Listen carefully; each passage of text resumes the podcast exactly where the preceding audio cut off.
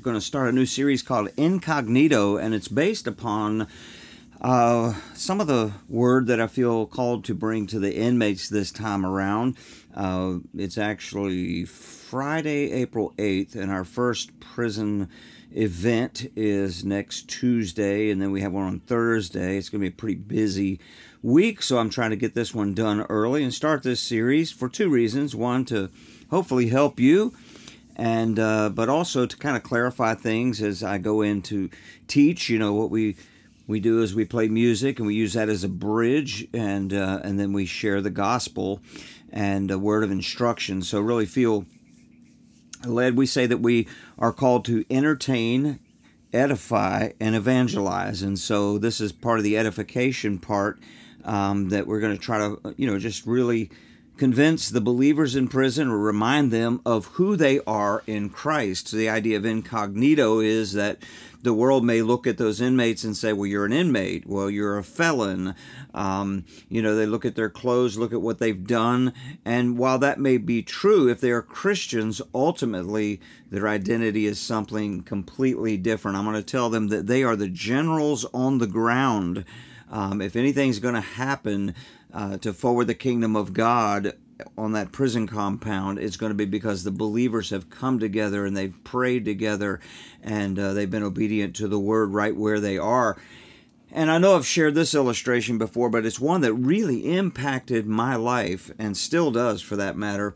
Uh, back when I was a police detective and really struggling with, you know, what God was calling me to do. I, I, I you know, I, I had a great job um, but I really felt called to ministry, and and I, I started to kind of despise going to work. Uh, once I got there, I, I, I enjoyed it. I did it well, but I really wanted to, you know, reach people before they ended up in a body bag. And I was working in forensics and and seeing that quite often, and so frustrated as I was, almost ready to just quit. Um, uh, the principal of Gloucester High School, the new principal, showed up and he got in the pulpit to greet us on a Sunday morning in church. And he said, Hi, my name is Chip Gray. I am a disciple of Jesus Christ, cleverly disguised as the principal of Gloucester High School. And man, did that impact me because suddenly I realized hey, I'm not a police detective, I'm not a forensic investigator. Ultimately, I'm a missionary to the streets of Norfolk, Virginia, cleverly disguised as a uh, forensic detective. and so excuse me, uh, when I began to approach life that way, man, my job took on a whole new meaning. I had opportunities to pray with people on the job, lead people to Christ on the job. That was the really the the. I mean, don't get me wrong. I still had to do a good job at my job, or else my testimony um, wouldn't have any weight. And so I, I, I tried to do that, but I also look for opportunities to share the gospel on the street. And so I know I've shared that before if you listen to me any length of time, but it really was a turning point. And soon after that, when my attitude changed, God began to open new doors. Now, here's where I'll start with this proposition that we cannot do all God has prepared us for us to do. You know, I love that scripture Ephesians 2:10, we are God's workmanship or God's masterpiece, created in Christ Jesus to do good works which he prepared in advance for us to do. We can't do those good works until we understand who we are in Christ.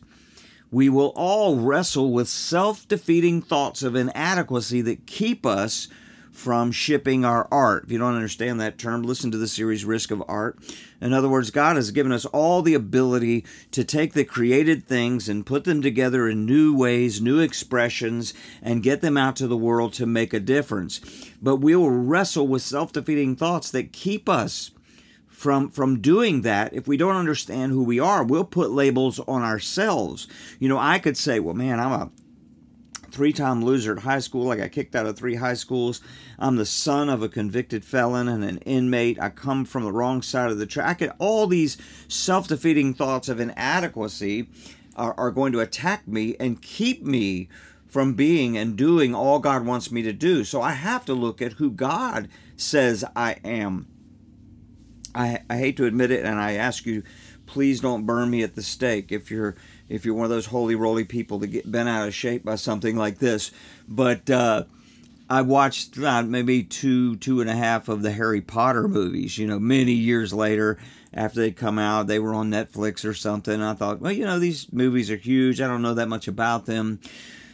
And uh, as it turns out, as I understand it, uh, J.K. Rowling is a professing Christian who uh, is a part of an Anglican church. Don't don't hold me to that. You can look it up. I, I thought I read that, but nevertheless, and even says that some of the, you know, just like Lord of the Rings and those things, that there were things that were, you know, kind of a and not analogy there's another word but you know allegory or something there there's some christian concepts in in those movies so anyway i was watching them and the first one i didn't understand the premise of the story but if you've never watched them i don't you don't necessarily have to they're kind of childish sci-fi whatever um, and they do have witchcraft and all that um, but so does lord of the rings for that matter um, harry potter uh, is adopted by I think his uncle and aunt who treat him like garbage. You know, he's he lives under the stairs, and he's you know they've got another child they treat like gold, and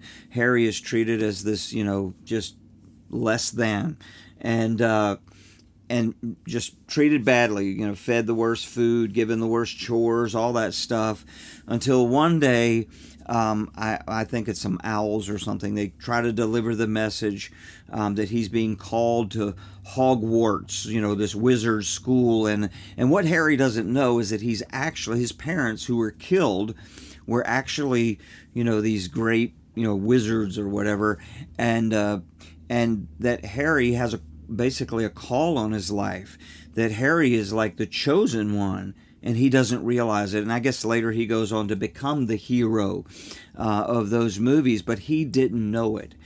And so many people don't realize who they are in Christ, that they are far more than uh, than what their worldly resume looks like. And so I, I'll be you know, talking to inmates about this, who you talk about people struggling with self defeating thoughts, having a hard time forgiving themselves and labels, uh, man. But we all struggle with that kind of stuff. So I've been doing a study on first uh, in First Peter, where Peter is writing to basically Christian Jews that have been dispersed and they're living outside of Palestine among the Greeks. That's who he's writing to in First Peter.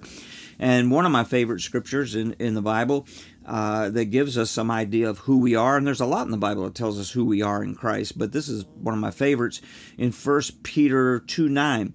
But you are a chosen people, a royal priesthood, a holy nation, God's special possession, that you may declare the praises of him who called you out of darkness into his wonderful life. Once you were not a people, but now you are a people of God. Once you had not received mercy, but now you have received mercy. We are a chosen people. If you have believed on Jesus and made him Lord, it's because God chose you. It says in John 6 44 and 45, Jesus said, No one can come to me unless the Father who sent me draws them, and I will raise them up at the last day. He went on to say, This is why I told you that no one can come to me unless the Father has enabled them. He causes us to be born of born again. Um, verse three of, uh, says, "Blessed be the God and of First Peter chapter one. Blessed be the God and Father of our Lord Jesus Christ, who according to His great mercy has called us to be born again. And that word born again, those words mean to be regenerated. 2 Corinthians 5:17 Therefore if anyone is in Christ, he is a new creation. The old has passed away, behold the new has come.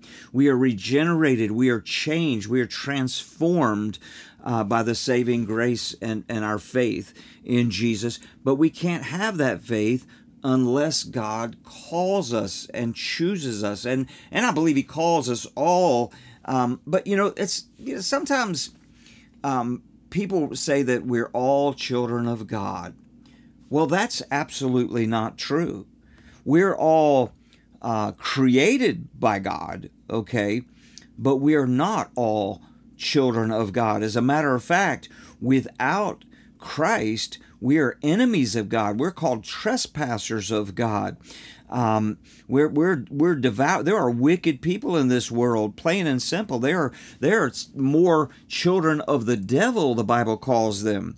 You know, in John chapter one, verse 12 jesus said that and 13 jesus said this yet to all who did receive him to those who believed in his name, he gave the right to become children of God, children born not of natural descent, nor of human decision or a husband's will, but born of God.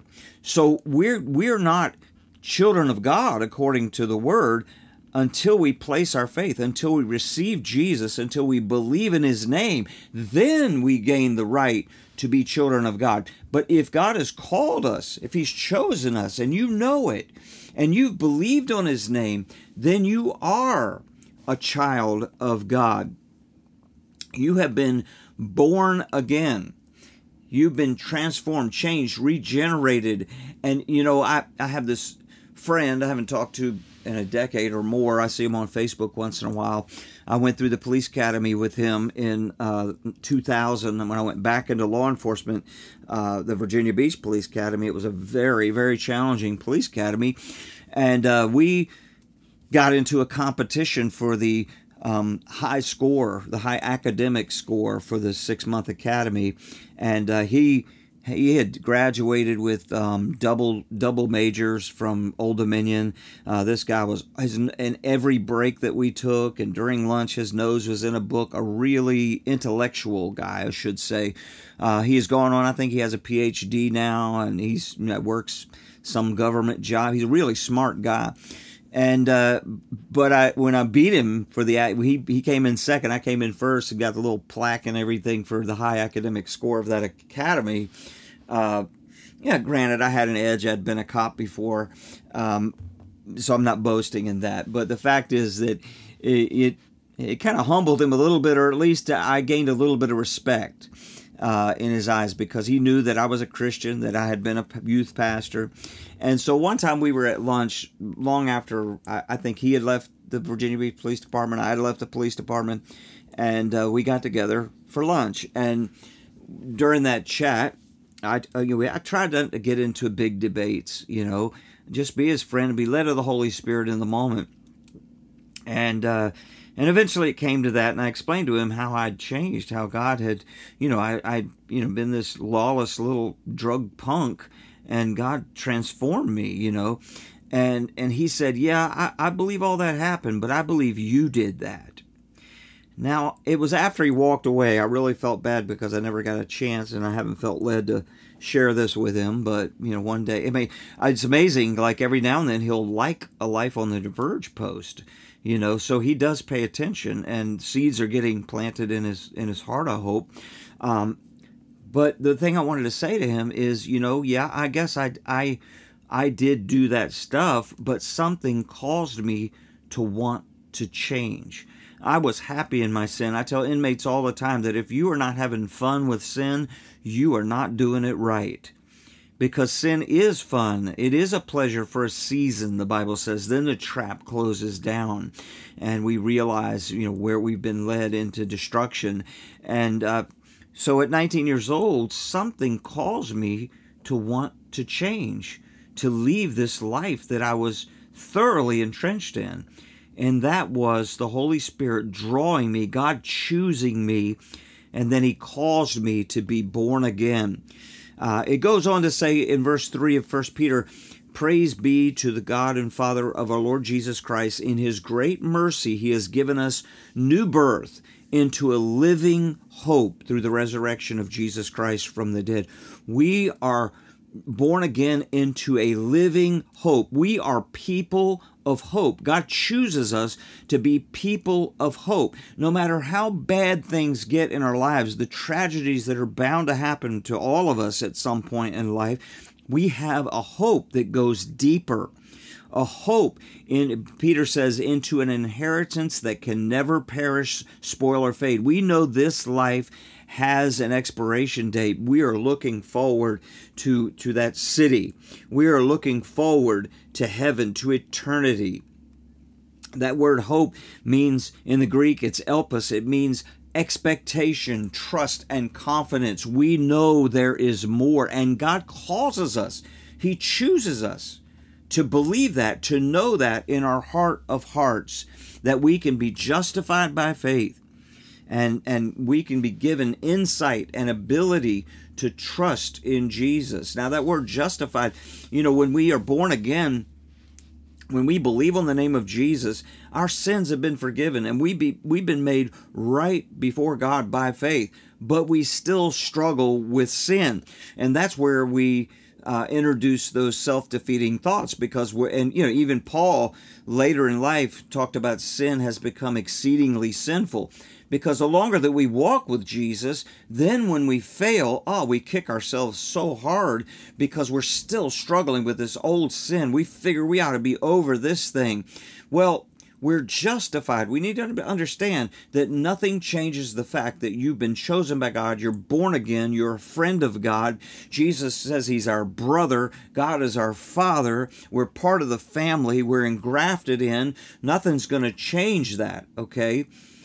But the process of sanctification, that's another big old biblical word. Okay, it took me a while to understand the, the terms justification and sanctification. We are justified by faith in Christ, but sanctification instantaneously when we believe on Jesus, we're born again. I can name the day, not everybody can, but I can name the day that November 23rd, 1982, that I surrendered to Christ and I was justified. Now, now, that's when I was convinced in my mind. I can remember praying when I was 12 years old at an altar with a youth pastor to receive Christ. And listen, I, even though I was living a life of full throttle sin, um, you know, and even even playing around with demonic things, I, I still I still prayed. I still went to sleep asking God to forgive me of my sins. So perhaps I was already born again and justified when I was 12 years old, but still just giving in to sin. I'm, I'm not sure. But I know that when we believe on Jesus, when we place our trust in Him, first off, we need to understand that the faith to do that comes from God choosing us to believe that. Now, I don't understand. I'm not going to get into the whole predestination thing. But if you believe on Jesus, you do need to understand that God predestined that you would believe, and He chose you to believe on Jesus, and He justified you when you believed, and you became part of the family of God. But sanctification, that process of being set apart, of being made more and more like Jesus, uh, comes as a process as we submit and obey to His Word and the leading of the Holy Spirit. Sanctification comes from two Latin words, sanctus, which means holy, and ficere, which means make. So to sanctify means to be made holy or to make holy. So we, we still struggle with sin. Okay, even the Apostle Paul struggled with sin. Um, it, Romans 8 1, everybody knows, and I've talked about this before too. Therefore, there's no condemnation for those who are in Christ Jesus. Well, we we know that scripture, but when we see a therefore, we got to say what's the therefore. If we back up to Romans seven, the verses before he said that, which was all one continuous letter, right? Um, we later put chapters and verses so that we could find things, but it was one letter. And right before he said there's no condemnation, he admitted his own struggle with sin. He talked about I do the things I know I shouldn't do, and I don't do the things I know I should do. You know what a wretched man I am. Who's going to say saved me, and he points to Jesus. You see, Paul was still being sanctified. We're going to struggle with sin, plain and simple. Simple. We have trained our bodies and our minds in sinful ways. We have habits and hang-ups that we fight with. And so we got to constantly remind ourselves look, I'm chosen of God. I'm born again. I have a hope that if I confess my sins, He's faithful and just to forgive them plain and simple. And I'm going to continually submit myself to God and allow Him to sanctify me.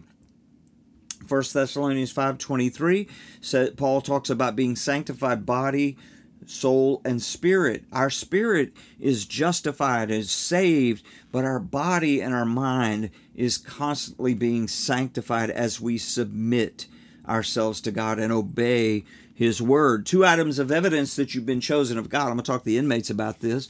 Well, first, the word says so, it's plain and simple, okay? Um, we've got to believe what God's word says over our feelings.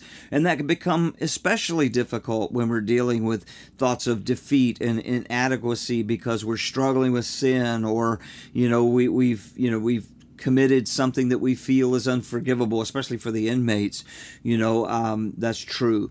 We've got to say, look, I am who, who the word says I am. So that's a pretty simple one. But the second one, because the Holy Spirit in you convinces you to obey God, that's the other evidence that the Holy Spirit convinces. Now, I shy away from using the word convict because there's one place where Jesus said that the Holy Spirit will convict the wor- world of sin. I sometimes use the word convict because it's, you know, it's like I mean, convict means to be found guilty, and we're not guilty. We've been found not guilty through Jesus. Okay, so I'm going to use the word convince, but you understand what I mean is that the Holy Spirit causes us to feel unease. Colossians 3:15 talked about this before too. Let the peace of Christ rule in your hearts. That word rule being the word the Greek word umpire. And so the Holy Spirit kind of blows the whistle when we step out of bounds, when we break a rule, lets us know um, this is not the best way. Jesus said, Take his yoke. You know, I use the illustration sometimes that Jesus' yoke is easy. So the Holy Spirit gently pulls us, where the enemy puts a yoke on people and drags them through hell. Okay, God puts his yoke on us and he says, Look, you can go your own way, but I'm, I'm letting you know, look, go this way. Don't be stiff necked, go this way. And so that's an evidence that the Holy Spirit is in us when we sense that. Um, how does the Holy Spirit convince us to do things God's way, to be holy? Make no mistake, we're called to be holy. It, it actually, if you read the rest of First Peter chapter 1, in verse 14 and 16, Peter says, As obedient children, do not conform to the evil desires you had when you lived in ignorance. But just as he who called you is holy, so be holy in all you do. For it is written, Be holy because I am holy. You know, a lot of people give up on God because they can't be perfect. Newsflash, you can't be perfect. In other words, they, they may come to the altar, they may receive Christ and say the prayer, then they walk out the door and they fail and they give up. They don't understand the difference between justification and sanctification. That you are you are made holy before God when you believe on Jesus. That he, like the prodigal son, you know, he puts that robe of righteousness around us. And he no longer sees the dirt and the mud from the, the pigsty that we've been climbing through. Okay? He puts a ring on our finger and identifies us as his. He puts shoes on our feet to take away the sting of the foolish things that we've done. The prodigal son's a great illustration of that. Um, they don't understand that that's happened the moment that you believed, but the process process of sanctification is is a is a struggle at times to obey, to conform to God's way of doing things for your own good, so that you can accomplish the things that God prepared in advance for you to do. I've seen people fall from really lofty places, you know, as, pastors or, you know, maybe they were in business and they believed on Jesus, but they did not obey. And look, it could happen to me, man. I, it, you know, that's why it says we're to work out our salvation with fear and trembling. Man, I look at, I'm, I'm like, wow, so many times I could have, you know, just fallen so hard, but God protected me. And I don't want to think of that in a prideful way. Oh, I obeyed God, so therefore I'm good. No, I'm. It it, it scares me to know um, what I'm capable of without God's protection, without His leading, without His instruction, and so I want to submit to that every day, knowing that even if I, you know, crash and burn from a high and lofty place and become the ridicule of those around me. You know, I once knew a lawyer um, who was you know, a big giver in the church and undoubtedly a believer in Jesus, but he got off on the wrong track and he swindled a bunch of people out of a lot of money and he went to federal prison for 15 years. And and you know, he knew what he did. and and he confessed it and you know i i kind of ministered to him uh, via the federal email prison email system sent him some resources and things he was part of a small group i was in and uh, you know that's the kind of the penalty i guess for not allowing god to sanctify us it's when we give the devil a, a, a a foothold and then that foothold becomes a stronghold and we just go further and further down and so it's important that we realize that God wants us to be holy for our own good. How do we become holy? Well, I believe that we become holy. We get sanctified, obviously, through reading the Word, but through the preaching of the Word.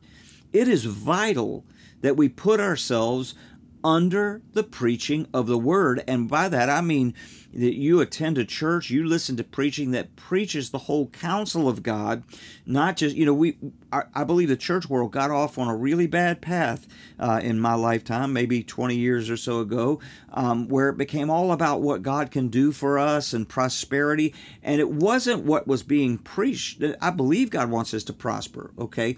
It wasn't necessarily all the things that were being preached by some of the major speakers out there it was what was being left out. They were shying away from kind of the hard parts of Scripture that tell us how we are to live. You know, regardless of what this world around us is saying, this is what the Word of God says for our own good. So, putting ourselves under the preaching of the Word. Uh, it, it, how the, you know, I remember one time I had a grudge against someone, actually a family member, and uh, man, I was I was mad. I was not going to speak to them ever again. I, I was just I was so mad at something that they had done, and uh, you know I'd made up my mind. I was just going to cut them off, and I went to a church service, and I don't even remember what was being preached, but obviously something in that sermon uh, convinced me. Let it go, let it go. I had to, I, eh, you know, and so I, I, eventually encountered that family member, and they knew that I was angry over what had happened, and they thought that you know I'd cast them away, and they were. I didn't know that they were hurt by it at the time, but they were, and I embraced them, and I said, "I love you, regardless um, of, of, you know, I, regardless of anything. I love you." And uh, man, we've had a wonderful relationship since. That was because of put. That was God sanctifying me in that moment, you know, saying, Look, I forgave you. You've got to forgive. Uh, preaching and teaching not only causes us to repent of sin, but also leads us in the way of wisdom and instruction for a blessed life. Now, let me back up again and say there was a season where I, I've shared this maybe in a podcast, but definitely in sermons. I've talked about when I had really fallen away from God's. I got out from under the preaching of the word. I got out of church life in my 20s. And I found myself really just getting sloshed on a regular, I mean, yeah, just a mess, okay? Thinking that I could never get right with God again. Finally, I made up my mind I was going to start going to church again.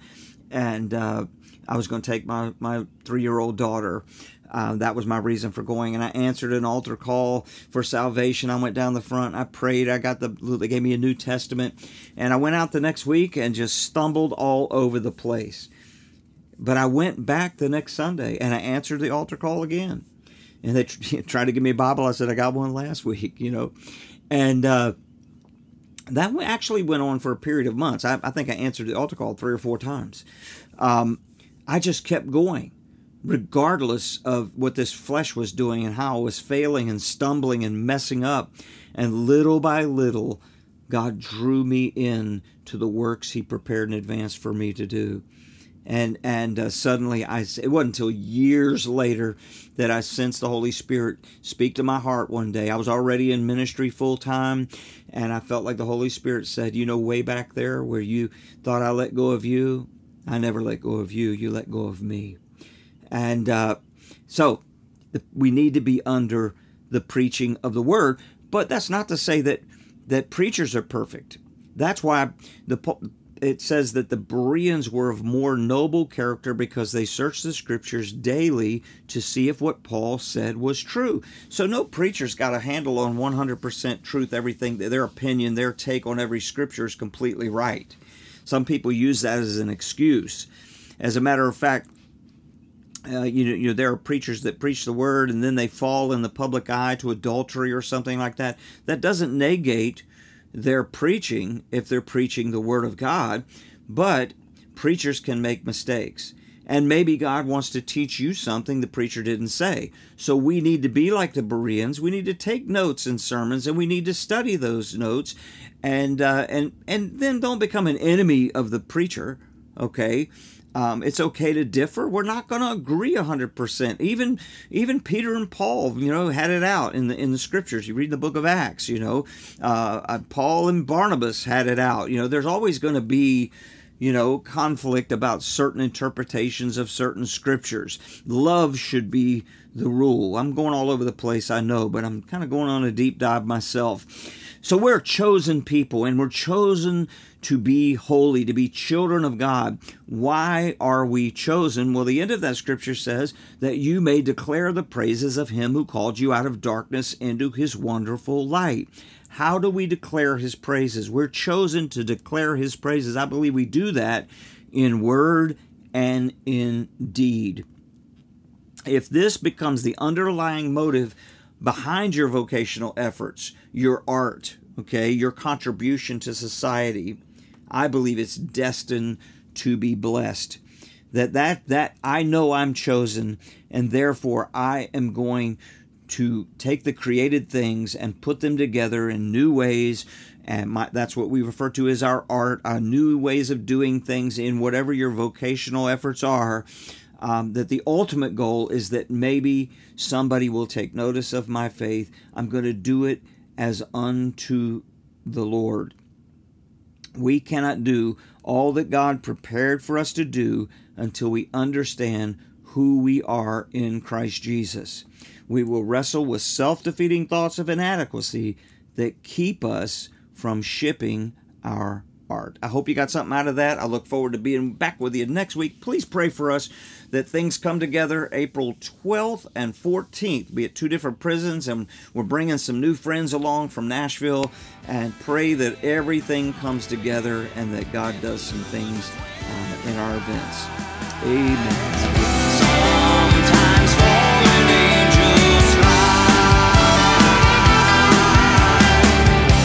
Sometimes angels fly.